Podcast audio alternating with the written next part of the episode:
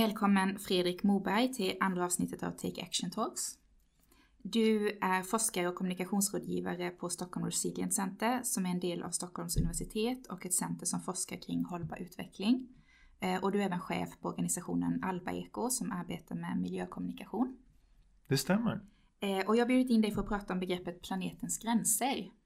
Eh, utöver den uppenbarliga fysiska gränsen då ute i rymden, vad, vad är planetens gränser? Eller vilka är planetens gränser? Planetens gränser är ju eh, någonting som vi på Stockholm Resilience Center forskar kring. Och vi försöker helt enkelt ta reda på hur mycket tål planeten? Och en av de här gränserna som kanske har varit mest i fokus är ju den som handlar om klimatförändring. Och vi ser ju mer och mer exempel på hur klimatförändringen vilken typ av effekter det får på planeten och på människor runt om i världen. Och där har forskarna kommit fram till att om vi ska vara på den säkra sidan och undvika riktigt farlig klimatförändring så borde vi ligga på 350 ppm pratar man om. Och det är 350 miljondelar koldioxid i atmosfären. Så växthusgasen koldioxid, vi borde inte komma över 350 miljondelar koldioxid i atmosfären. Och vad ligger vi på idag? Ja, precis. Och då ligger vi på 400. Oj! Så att vi ligger över den långsiktigt hållbara gränsen. Mm. Så att vi måste faktiskt gå tillbaka. Vi ligger liksom utanför gränsen. Det är dags att dra in det här innanför den hållbara gränsen. Eh, så att vi kan undvika riktigt farlig klimatförändring. Och, så det är en av gränserna. Och sen har man tittat på ett antal andra också. Sammanlagt 9 eller 10, det beror lite på hur man räknar. Ibland säger vi att det är 9, ibland säger vi att det är 10. Och då ser man att även vad gäller förlust av biologisk mångfald, det vill säga till exempel hur många arter som blir utrotade varje år, så ligger vi långt över den hållbara gränsen. Och där pratar man om att vi ligger någonstans mellan 10 och 100 gånger över det som är långsiktigt hållbart. Oj. Så att eh, där ligger vi långt utanför gränsen ännu längre utanför. Så det måste vi också göra någonting åt. Sen pratar vi om markanvändning. Och i den senaste analysen så tittar man på markanvändning i termer utav hur mycket skog som huggs ner på planeten. Och då ser man också att vi ligger långt utanför den långsiktigt hållbara gränsen. Så den har vi också passerat. Sen har vi även passerat det som gäller kväve och fosfor. Och kväve och fosfor är ju viktiga näringsämnen, bland annat i jordbruket. Men när de hamnar på fel ställen, som till exempel i vår egen Östersjö, då leder det till övergödning och problem för fiske och eh, turismen och annat. Med döda bottnar och algblomningar och annat. Så där ligger vi också över den långsiktigt hållbara gränsen för hur vi påverkar flödena av kväve och fosfor. Och det är kväve och fosfor som ni ibland räknar som en och ibland som två, eller när du sa nio eller tio? Ja, ja. precis. Mm, mm. Ibland klumpar man ihop dem. Mm. Så pratar man om eh, kretsloppet av viktiga näringsämnen. Så att nio eller tio. Och av dessa då, nio eller tio, mm. så har vi mm. passerat fyra. Okej, och det är de du räknade upp nu? Yes. yes. Så vilka är de fem som vi fortfarande eh, ja, inte har överskridit så att säga? Ja, då är det okay. till exempel vatten. Mm. Och då kan man ju fundera på, så på global nivå så använder vi människor inte för mycket vatten. Men det stämmer ju inte riktigt på lokal nivå. Vi vet menar ju att du dricksvatten, sötvatten? Ja, eller? det här är mätt ungefär som det vatten vi tar upp för att konstbevattna våra åkrar. Det vatten vi behöver till våra industrier, det vatten som vi behöver i hushållet.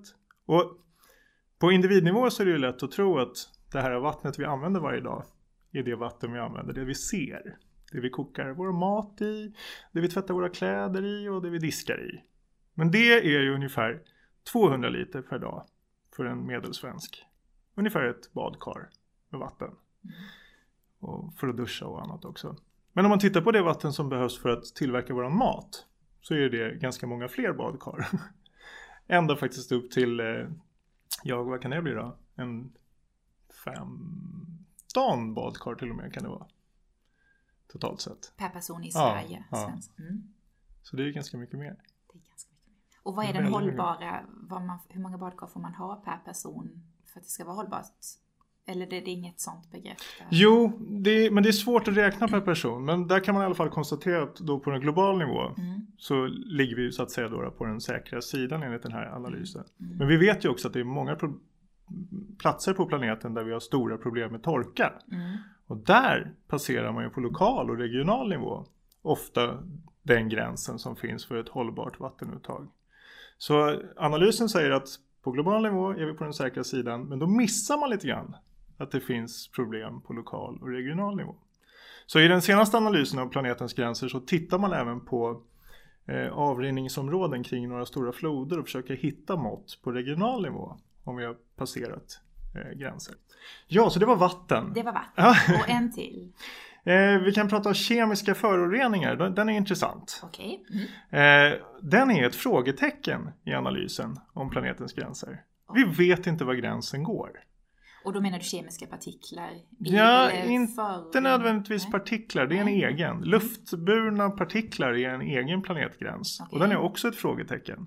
För de är så luriga. De kan ju både vara giftiga i en stadsmiljö, alla sådana här små fina partiklar som ställer till det för vår hälsa. Mm. Men det kan också vara partiklar som antingen hjälper till att kyla jorden eller värma jorden.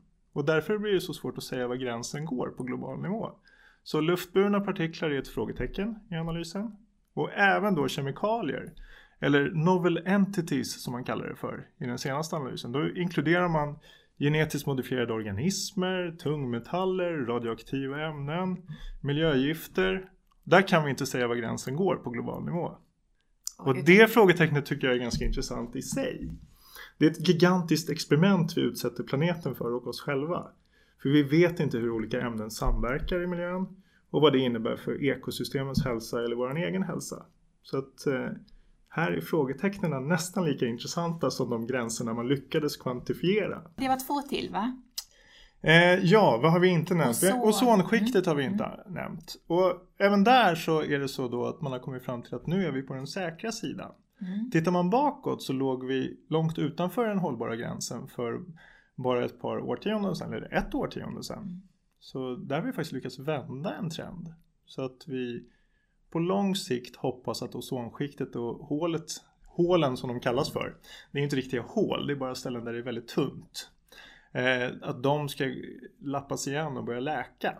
Men det tar lång tid. Det är en eftersläpningseffekt här. Så att även om vi har slutat släppa ut ämnen i stor utsträckning som bryter ner ozonet så Mm. tar det ett tag för hålen att läka.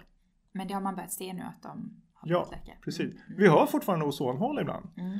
Och ibland har vi det både vid Antarktis och vid Arktis. Så krisen är fortfarande här.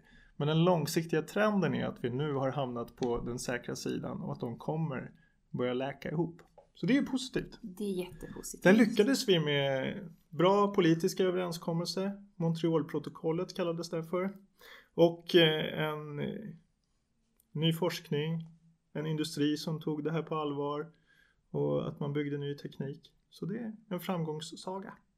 Som vi förhoppningsvis kan eh, använda för att fixa, om man sa inom situationstecken, eh, de andra gränserna vi har Ja. överstigit kanske. Förhoppningsvis. Ja, ja absolut. Och det, många av dem är mer komplicerade kanske än Mm. just eh, det här med ozonnedbrytande ämnen. Men visst är det så. Mm. Vi kan lära oss av det. Har vi, Eh, har, har vi sagt alla nu? Nej, vi har inte sagt havsförsurning. Havsförsurning har vi för också. Den är intressant. Jag är ju gammal korallrevsforskare. Och det här att haven långsamt blir surare, det är ett stort hot mot korallreven. Eh, och det beror på att koldioxiden som eh, ju vi får när vi eh, bränner kol, olja och fossilgas leder ju till utsläpp av koldioxid. Och när det löser sig i havsvatten då får man kolsyra. På samma sätt som man får i ett mineralvatten eller i en läsk eller i en öl. Och till slut så blir det så pass surt av den här kolsyran så att korallrev och andra kalkbärande organismer som bygger upp kalkskelett. De kan inte göra det här kalkskelettet längre. Och man kan säga att de, ja, lite förenklat, att de fräts sönder. Så Och det vi kallar korallblekning eller? eller? Nej, korallblekning beror på att vi får för varma vattentemperaturer. Och då när korallerna tappar sin färg Mm. så är det ett tecken på att de mår dåligt av temperaturstressen i sig. Så havsförsurningen är ytterligare en stress som korallreven utsätts för. Så både havsförsurning och uppvärmning är ett hot mot reven. Så att de attackeras från flera olika håll samtidigt. Det är ett av de mest artrika natursystemen vi har, korallreven. Och de är viktiga för åtminstone uppemot en 500 miljoner människor är beroende av korallreven för sin försörjning i form av fiske och turisminkomster och annat och för att det skyddar kusterna från nötande vågor och för att vi får råmaterial till mediciner och massa andra saker. Så de är en formidabel guldgruva. Med nyttigheter som vi människor behöver. Så att, Men då har vi gått igenom de nio olika, nio, tio olika gränserna. Ja. Eh, och vilka vi har överstigit eh, och vilka som är okej. Eh, men vilka blir då konsekvenserna? Det är ju fyra, vi tar och upprepar, det är klimat, biologisk mångfald, kväve och fosfor som en sammanlagd gräns då, och markanvändning. det är ju de vi har Där, överstigit. de har vi passerat enligt analysen. Och kan vi få in dem tillbaka inom gränserna igen? Eller när de väl har passerat nu, är det kört då? Det finns ju jättemycket vi kan göra. Alltså har vi väl utrotat en art, då är det Mm. väldigt svårt att få tillbaka den. Det är ju i stort sett en irreversibel sak. Eh, det finns ju desperata försök att försöka bevara gener i genbanker och sånt. Att vi ska kunna till exempel frysa ner genetiskt material från koraller och sen hoppas att vi fixar det här med klimatförändringarna och havsförsurningen och sen sätter ut det här när vi har fixat det igen. Så visst kan man göra så, men den är ju svår att vända den trenden. Men vi kan ju se till att vi inte utrotar fler arter framöver. Vi kan inte göra utrotade arter, arter outrotade, men vi kan ju skärpa oss framöver. Och det finns jättemånga saker vi kan göra. Och det är biologisk mångfald, det målet vi pratar om nu. Ja, gränsen. precis. Mm. Mm. Som, man kan ju mäta biologisk mångfald på flera olika sätt, men i den här analysen har man lyckats sätta ett mått på arter som utrotas per tid. Och vad, vad kan vi konkret göra för att överstiga ännu mer? Och hur, hur långt kan vi överstiga utan att det blir...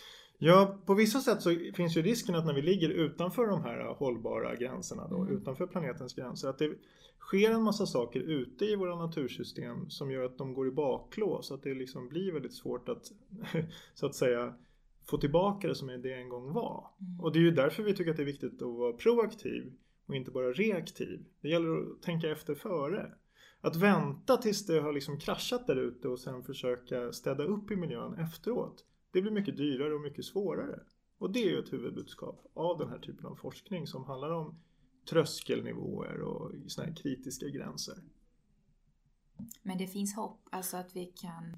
Ja, vi kan minska vårt klimatavtryck, vi kan minska vårt vattenavtryck, fotavtryck. Mm.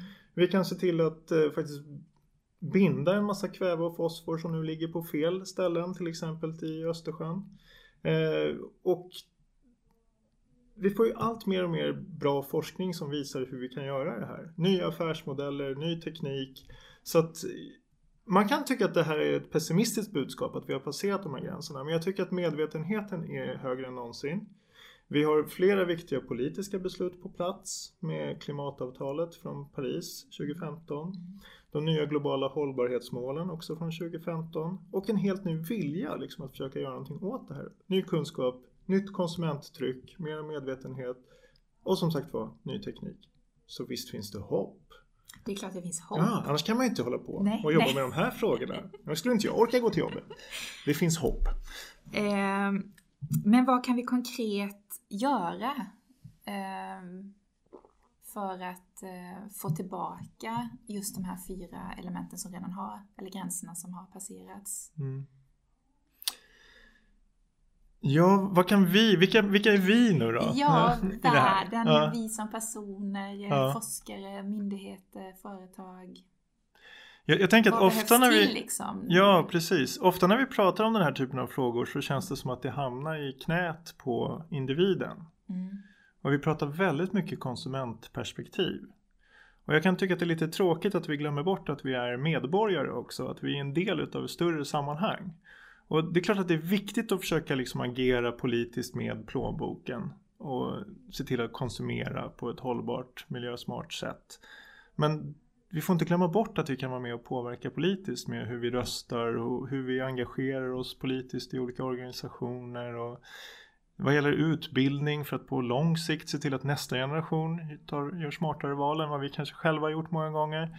Så det finns ju så mycket vi kan göra eh, på olika plan. Så det är synd att det så ofta handlar om att vara en smart konsument. Mer en smart medborgare, mer en smart medarbetare, tänker jag. Och, Mot det gemensamma målet, Ja. en hållbar precis. framtid. Ja.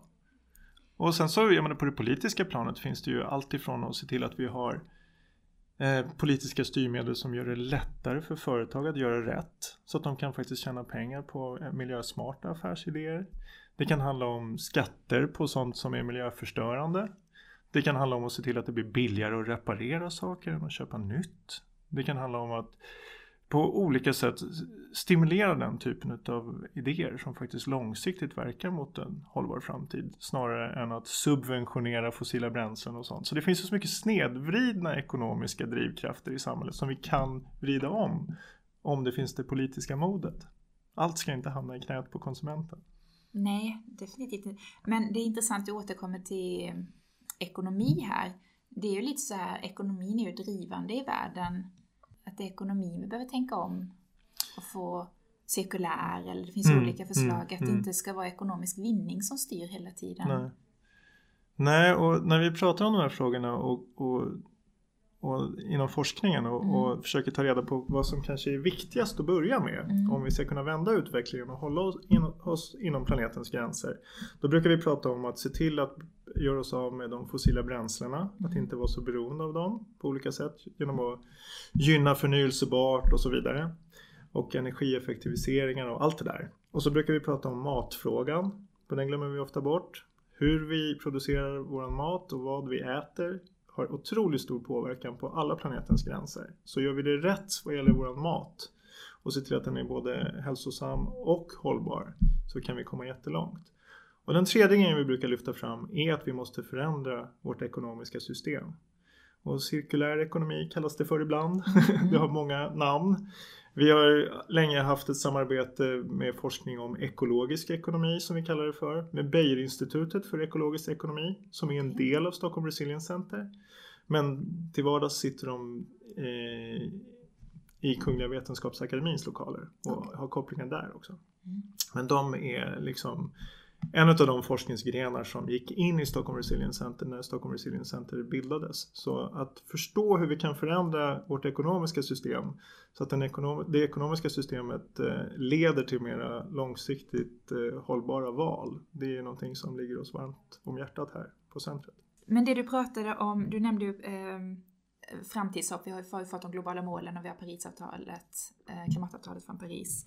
Eh, apropå klimatavtalet i Paris eh, i november 2015 så kom ju eh, världens ledare och länder överens om att vi måste jobba för att medeltemperaturen på jorden inte får stiga mer än en och en halv grad jämfört med förindustriell tid. Eh, och nu visar ju forskningen på att, vi redan har, ja, att det redan har stigit en grad eh, vi är liksom en halv grad ifrån den här mm. deadlinen eller mm. Ja, grän, magiska gränsen. Mm. Eh, är det fortfarande möjligt att hålla oss eh, under en och en halv grad? Ja, det där är en jättebra fråga. Och pessimisten i mig mm. säger ju nej. Eh, och det kanske tyvärr också blir allt mer realistiskt att vi inte kommer klara det. Eh, och då pratar man ju väldigt mycket om tvågradersmålet också, mm. som sagt var. Eh, och det som någon sorts övre smärtgräns. Ja. Liksom. Det är absolut inte något eh, optimalt mål. Utan det är någon sorts verklig smärtgräns. Eh, och en och en halv grad. Jag var själv med i Paris och var ju överlycklig av att det gick så pass bra ändå. Efter 21 försök så lyckades vi till, till slut komma fram till någon sorts bindande avtal. Mm på internationell nivå. Och man var till och med mer ambitiös än vad man hade sagt från början. Man inte bara sa att vi ska sikta på att hålla oss under två grader utan sikta mot en och en halv grad. Och det är ju jättehäftigt. Det är ju jätteambitiöst och otroligt glädjande. Men som sagt var, som utvecklingen ser ut nu med ett Arktis som var 20-25 grader varmare än vad det borde vara vid den här årstiden och ja, vid några tillfällen. Och Stora barriärrevet utanför Australiens kust som har blekts i en omfattning man aldrig tidigare har sett och så vidare. Torka Afrikas horn som har varit värre än på länge. Så det är klart att man känner att eh, det känns lite jobbigt att nå det här målet om en och en halv grad. Men vad händer om vi, vad händer om vi passerar en och en halv som mm. prognosen verkar luta åt just nu? Mm. Ja, det, då får vi ju se en rad effekter som vi kanske inte skulle vilja se. Med torkor och korallrev som mår dåligt och, och så vidare. Visst är det så. Och lite grann kan jag känna, även om jag låter pessimistisk nu när jag Mm. tror att vi inte ska nå en och en halv grad. Så är det ändå bra att sikta mot en och en halv grad. Mm, Då mm. kanske, siktar man mot stjärnorna, stjärnorna så når man i alla fall trädtopparna som någon klok människa sa. Och vi får väl hoppas att det blir så här. Vi siktar mot en och en halv grad och då kanske vi lyckas hålla oss under två grader och kan vända utvecklingen i tid. Och det tror jag. Absolut. Jag tror en och en halv grad blir svårt men att vi lyckas hålla oss under två. Och att vi sen kan vända. Men det kommer ta tid. Det krävs. Och jag tror vi underskattar utmaningen. Eh, och det behövs en snabbare omställning, helt klart. För annars kommer en hel del effekter ute i klimatsystemet och i ekosystemen göra så att vi får självförstärkande processer så att uppvärmningen skyndas på. Det är därför vi vill hålla oss helst under en och en halv grad. För till exempel när Arktis isar börjar smälta och du inte längre har en vit yta som reflekterar solstrålningen utan du har en svart eh, yta kanske utan snö eller vattenyta. Då absorberar vi mycket mer värme. Det är som att ha en svart t-shirt en varm sommardag istället för en vit t-shirt. Det blir mer värme som sugs upp från solstrålarna. Så det är den typen av självförstärkande effekter man pratar om. Och får vi mer torka i skogarna så brinner kanske skogarna oftare. Då frigörs det massa koldioxid och man får en självförstärkande effekt. Vi kanske Permafrosten tinar uppe i, de, i norra Ryssland till exempel och då läcker det ut metangas som är en växthusgas. Så det är den typen av effekt man vill undvika. Att jordsystemet inte längre är vår bästa vän genom att ta upp koldioxid utan att ekosystemen istället börjar avge koldioxid för att eh, skogarna och haven mår sämre. Och då kan det bli lite, det kan vara många platser på jorden som skulle kunna bli rent av obeboeliga. Eller? Ja, det, det är man ju också orolig för att vi får flera klimatflyktingar Inga. och mera konflikter kring knappa resurser som vatten och så liknande och mera missväxt i det vet man ju är en grogrund för konflikter när det inte växer som det ska i jordbruket och folk eh, får för lite mat och blir arbetslösa. Och det brukar inte vara bra. Här är ett väldigt tydligt exempel på hur miljö och eh, eh, samhälle, de sociala, ekonomiska och ekologiska perspektiven hör ihop. Ja, verkligen. Eh, apropå eh, en och en halv graders mål och kämpa tillsammans här. Eh, USA är ju efter Kina det enskilda land i världen som står för den största miljöpåverkan i form av just koldioxidutsläpp. Eh, och vi har ju lärt oss att lokalt utsläpp även påverkar globalt. Mm. Så bör vi vara lite oroliga nu när USA har fått en president som bland annat vill öppna kolgruvor istället för att stänga och satsa mer på fossila bränslen. Mm. Eh, och på så vis öka koldioxidutsläppen ännu mer. Det är klart man kan vara orolig för den utvecklingen. Det hade ju varit mycket bättre om det hade varit tvärtom. Men det är ganska många experter som påpekar att bollen är i rullning redan. Det går inte att hejda den här processen. Vi har ett näringsliv och, som redan är på väg in i den här omställningen för att mer klimatsmart teknologi och medborgare runt om i världen är mycket mer medvetna om problemen. Så vi har lösningarna på bordet. Så det är liksom, om vi går tillbaka till ekonomi och det här är väl någonting som USAs nya president borde lyssna på. Att det inte ens ur en ekonomisk synvinkel är särskilt bra att satsa på fossila teknologier och kol. Utan det Både det, förnyelse, ja, men visst, det förnyelsebara, det miljösmarta, det hållbara är framtiden. Det kommer inte gå att hejda. Så vi, trots att jag var lite pessimistisk kring en och en halv graders målet så är jag en otrolig och obotlig optimist. Trump blir bara en liten, nej, det är bara ett litet gupp i vägen. Det är bara att köra på mot den hållbara framtiden. Självklart. Eh, men apropå eh, också, du pratade om innan att eh, människan påverkar mer och mer. Det har börjat talas allt mer om ett begrepp, nu vet jag inte riktigt om jag uttalar rätt, antropocen. Ja, antropocen Ja. brukar det bli på svenska. Ska. Ja. Eh, vad innebär och betyder det? Antropocen är en tanke kring att vi människor nu har blivit så dominerande på planeten. Så att vi sätter liksom agendan även ur ett geologiskt tidsperspektiv. Så att geologerna pratar nu om att den här tidsperioden som vi lever i borde döpas om till antropocen. Den, och det är egentligen människans tidsålder. Och tanken är ju att om vi nu skulle dö ut, vi människor, om man skulle titta i de fossila avlagringarna sen i berggrunden så skulle man se ett fettlager med liksom, eh, avtryck av mänskligheten. Det är så geologerna definierar en ny tidsålder. Och det här har de tvistat om lite grann fram och tillbaka. Men miljöforskare däremot har velat eh, använda det här begreppet antropocen ganska länge för att helt enkelt säga det att nu är människan på många sätt en starkare kraft på planeten än vad de naturliga svängningarna i klimatet och annat är. Vi flyttar liksom till och med mera berg och sten än vad den naturliga erosionen gör på planeten enligt vissa uppskattningar. Så att vi människor har en stor påverkan. Vi sitter i förarsätet för hela planeten. Och då måste man ta ansvar och köra åt rätt håll och köra försiktigt. Precis, vi ansvarar både för oss själva och för övriga. Ja, vare sig vi vill eller inte så sitter vi där i förarsätet. Vi pratade innan om de här två frågeteckengränserna. Eh, föroreningar och Kemikalier. och kemikalier Ja, ja. i luften. Och i och med att de är just frågetecken så kan de ju tolkas då som att om de kanske inte är så viktiga eller att ja, man har inte kunnat sätta en gräns eller mäta dem som du sa. Mm. Men de skulle kunna vara bland de viktigaste också kanske. Jag vet inte hur. Ja, absolut. Det är ju så komplexa utmaningar förknippade med de här två gränserna så att vi inte kan kvantifiera var gränsen går.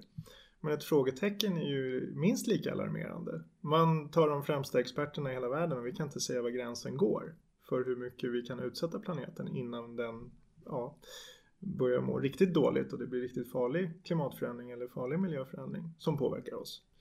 Eh, Och just de här två då, då är ju frågetecken i analysen. Det ena är aerosoler som de säger på forskarspråk, det vill säga luftburna partiklar, luftföroreningar. Är det det man pratar om i Kina och Ja, tunnlarna i Stockholm? precis. Mm. Mm. I stadsmiljön är det ju ofta de här väldigt, väldigt små partiklarna också som man hittar i luften som är väldigt hälsovådliga. Och på global nivå så pratar man mycket om utsläpp av sot från när man bland annat eldar med ved och med kol. Och det här kan ju påverka klimatet på flera olika sätt. Eh, ofta så innehåller den här typen av ut, luftutsläpp svavelpartiklar. Och svavelpartiklar kan fungera så att de påverkar hur molnen ser ut. Så molnen blir vitare och tjockare. Och då blir de som en liksom skuggande sköld som kan kyla ner planeten. Men andra typer av partiklar kan ha en värmande effekt. Som till exempel svarta sotpartiklar som hamnar på snö. Då blir ytan mörkare och då sugs det upp mera värme från solstrålningen. Och eh, det smälter snabbare och värmer upp planeten mer. Så det är därför det är så svårt. Det har både en kylande effekt och en värmande effekt. Jag tänker också utifrån att de är kylande eller värmande, det är ju absolut skadligt. Eh, alltså det är ju kemikalier är ju, mm. och även, inte Mm. bara för naturen, det är skadligt för människan. Ja, också. absolut. Och här har man pratat om att den sammanlagda effekten av sådana här luftburna partiklar är faktiskt att vi har vi har kunnat dölja en del av den globala uppvärmningen för de har sammantaget sett varit lite kylande på global nivå. Och då kan man ju fundera på, ska vi verkligen se till att förbättra luften av hälsoskäl? Då kanske vi helt plötsligt får en accelererande uppvärmning för att vi inte får den här kylande effekten längre. Men det går inte att ställa sådana saker mot varandra. Vi måste göra både och. Vi måste ju se till att de här partiklarna inte ställer till det för människors hälsa. Och vi måste också se till att göra någonting åt klimatförändringen. Vi kan inte ställa dem mot varandra. Det kan inte vara antingen eller, det måste vara både och. Mm. Och sen pratar vi om kemikalier eller novel entities som det kallas för i den senaste planetära gränsanalysen. Och då klumpar man ihop inte bara miljögifter och, som, och tungmetaller och radioaktiva ämnen utan även plastpartiklar i haven. Eh, man pratar om genetiskt modifierade organismer och allt det här bakar man upp, ihop i det man kallar för novel entities. Och plastpartiklar i havet, har vi Mm. sett massa rapporter nu. Ja. Rapporter, det, är ju, har, ju- det tycker man ju borde verkligen vara överskriden, Ja. en överskriden gräns. Ja. Ja, det är ju någon, det är ju någonting som verkligen oroar många eftersom Mm. vi har så otroligt mycket plast i världshaven. Och ibland är det ju synliga saker som gamla petflaskor och annat som ligger och skräpar. Men det är också de här mikroskopiskt små partiklarna. Eller ja, man kan ofta se dem med blotta ögat men de är små som små plankton ungefär. Och det ställer ju till det i näringsvävarna på olika sätt. Och det är, det är fortfarande så, forskningsmässigt är det ganska oklart vilken typ av effekt det här kommer få. Så forskning pågår verkligen men det finns också en stor oro och en del tidiga tecken på att det här inte är särskilt bra för miljön eller för... Nej, jag tänker det finns ju massa rapporter om djur som Ja, ja, kvävs visst. till döds eller Ja, ja. får i sig och även alltså, eh, fiskar som får i sig plastartiklarna. Vi äter fisken, vi får ju i oss Ja, plastartiklarna. Och det verkar också Så att- som de här plastpartiklarna suger åt sig en del andra giftiga Ämnen. ämnen så att det flockas i de här partiklarna. Och naturligtvis, en fisk som luras att äta plastpartiklar istället för att äta det den egentligen ska göra, det är klart att den inte mår bra. Oavsett om det är giftigt eller inte. Så att det nog ställer det till. Men jag vill bara poängtera att det fortfarande är ganska osäkert exakt vilken typ av effekter det har. Så det är stor oro, en del tecken på att det här kan vara ja, riktigt alarmerande men fortfarande lite osäkert vilka effekter det kommer ha. För det är ju så med plast, det har vi väl framställt det så Mm. försvinner det ju aldrig. Det vi kan göra är ju att eh, recycle. Mm, eh, mm. Ja, det är därför den cirkulära ekonomin blir så pass viktig. Och då behöver man ju designa materialen rätt från början också så att det går att utvinna dem. Mm. Till exempel till klädtillverkning så spinner man ofta garn och kanske blandar polyester och bomull och så blir det svårt att återvinna sen. Så att vi behöver tänka efter när vi designar saker och ting så att de går att laga så att det går att äh, återvinna materialen och så vidare. Så att det gäller att göra rätt uppströms som vi brukar säga. Att det är rätt Gör från början. rätt. Gör Ja, om, gör rätt. Ja, för att, att liksom åtgärda det i slutet Efter. av hela Mm. värdekedjan blir svårare. Om man tar tänkt rätt från början. Det är förebyggande åtgärder egentligen, är ju det Ja. bästa oavsett Ja, ja, problem, visst, visst. problem i samhället. Visst. Men de här tre, det var, det var vatten, ozonlagret och var det havsförsurning Ja. som, vi, som just nu ligger inom gränserna Ja, så att säga. ja. Jobbar vi på rätt där då? Nej, alltså vad gäller havsförsurning till exempel så är ju forskarna väldigt oroliga för den utvecklingen vi ser. Så den Och kan komma att Så vänder vi inte trenden med utsläpp av koldioxid så, så är hotbilden, ja, ja, det går fort liksom. Så även om vi nu idag ligger på rätt sida om gränsen så ser inte trenden särskilt bra ut, tyvärr. Varje vecka ber jag personer jag intervjuar om ett konkret tips eller uppmaning utifrån veckans ämne eh, på vad vi som enskilda individer i vardagen kan göra för att bidra till en enklare omställning till ett hållbart samhälle. Så vad vill du ge för konkret tips eller uppmaning till svenska folket som det kan göra i sin vardag för att bidra till att vi inte överskrider planetens gränser? Det är ju lätt att hamna i rekommendationer man har hört många gånger förut. Så jag ska försöka och, kanske inte ta någon av de här gamla vanliga. Eh, och då tänker jag att man... Det fanns en väldigt klok person som en gång var rådgivare åt svenska regeringen på den tiden när vi vill bygga ett grönt folkhem. Stefan Edman heter han. Han sa det att det värsta miljöproblemet vi har är den mentala försurningen. Att vi liksom ger upp innan vi ens har börjat försöka. Att vi fokuserar så mycket på att det känns svårt och tungt att göra någonting som enskild individ. Och att man istället ska försöka fokusera mycket mer på möjligheterna. Och gå ifrån det här med att tänka I have a nightmare och mer, mer att tänka på I have a dream. Och det låter ju som en klyscha men bara den synvändan och fokusera på saker och ting som känns lustfyllda och där man med ganska små medel kan göra ganska stor skillnad. Och sen så brukar jag också säga det att det kanske är viktigare vad man gör, hur man engagerar sig och lär ut till andra. Att man på olika sätt eh, agerar politiskt snarare än som konsument. Det tycker vi också är otroligt viktigt att tänka på. Vill du passa på att ge någon eh, uppmaning till eh, våra svenska företag också? Eh, vad gäller företagen så skulle jag vilja se företag som går ifrån ideologin att man ska minimera sin negativa effekt till att försöka ha affärsmodeller som till och med kan ha en positiv effekt på miljön. Den synvändan kan få kreativiteten i näringslivet att blomstra tror jag. Och det jobbar vi med lite eh, på olika sätt. Vi, istället för att prata om planetary boundaries så pratar vi mer och mer om planetary opportunities. Så att tänka på vad kan jag inom näringslivet göra som faktiskt kan ha en positiv effekt på människor och miljö. Inte bara minimera min negativa effekt genom att försöka tjäna så mycket pengar som möjligt på ett halvschysst sätt. Det funkar inte. Att vara lite mindre dålig funkar inte. Vi måste bli mera bra. Tack snälla, snälla Tack, du. tack. Eh, Och kanske på återseende längre fram Ja, ja. i serien. Trevligt att vara här. Tack. Tack.